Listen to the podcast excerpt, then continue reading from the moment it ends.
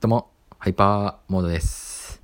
ちょっとね、まあね、ラジオトークの方も毎日投稿できればなっていう風に考えてるので、頑張ってまいります。頑張るぞまあ相変わらずカミカミなんですけども、それで、えっと、かもみさん、応援してます。ありがとう。応援してください。お願いします。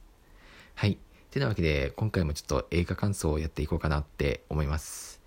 まあどんなことを話すかっていうとどんなことを話すかっていうとあれだ。あのフリーっていうアニメーションの映画ですね。アニメーションの映画。海外の映画だったと思います。はい。まあどういった内容かっていうとえーアフガニスタンの難民の方の話ですね。はい。実話を元にした作品なんですけどもちょっとその人の安全のためにまあなんだろうな。まあ詳細は省かれてるっぽいですね。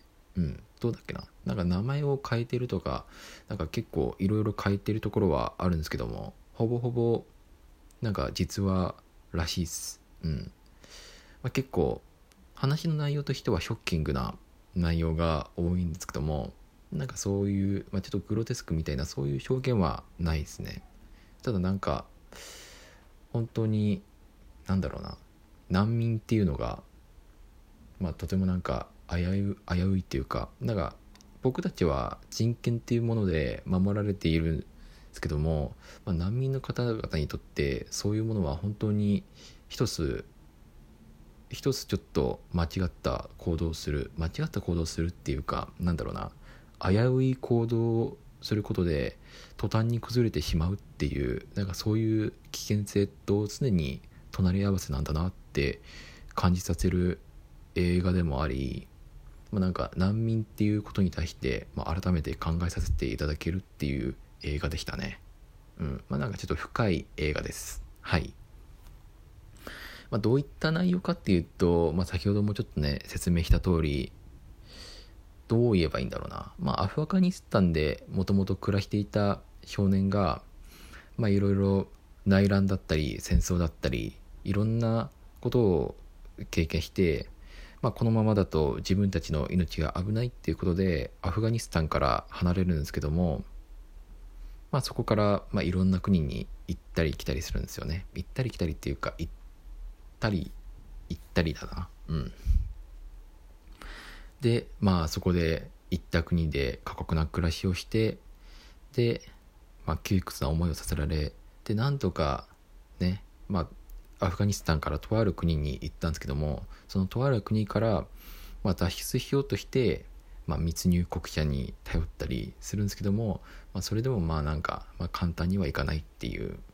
うん。でまあそういう話ですね。うん。で今はもちろん存命です。存命でまあ十,、えーっと十分なキャリアを持ってますね。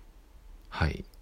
十分なキャリアを持ちでまあ恋人もいて結婚しているらしいです。でその恋人っていうのがまあ男性の方ででなんかこの人一応ゲイなんですよね。ゲイセクシャルっていう。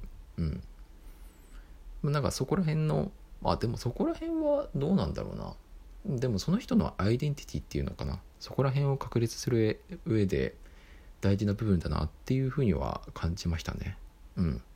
なんかそういうところで家族と揉めるっていうところがあるのかなって思ったんですけども、まあ、そこら辺はなんかちょっとね興味深いところが描かれていたんで是非ちょっとね見ていただければなっていうふうに思います。はい。うん。なんかあれだね。なんか すごいなんかすごいスラスラと僕語れたな。いやなんかすごいうん。ちょっと自分で自分を褒めるっていうのはあれなんですけども。ただねなんかまあ日本だと馴染みが薄いっていうか馴染みが薄いっていうかまだちょっと難民という方の立場っていうのがなんかあんまりしっかり認識されていないように思われると思うんですけども思われるっていうか、まあ、僕が勝手に思ってるんですけどもなんかねなんかそういう人権っていうもののあり方とか、まあ、難民っていう人権とか難民とかちょっとなんかいろんな言葉でなんだろうなちょっとまあうまく言えないんですけども、まあ、まあ難民っていうものを改めて考えた方がいいですよねっていう。うん。ね、っていう、まあ、ちょっと真面目な話しちゃったんですけども、まあ、最近なんかそういう難民関係の映画が増えているなって思います。まあ、最近ちょっと見たマイスモールランドも、まあ、クルド人の方の話で、あれはなんか良かったっすね。なんだろう。うん、まあ、これもちょっとまあ、語る機会があれば、ちょっと語りたいですねっていう、はい。ってな感じです。まあ、ちょっと長くなったんですけども、こんな感じで終わります。また配信します。じゃあまた、わっひょい。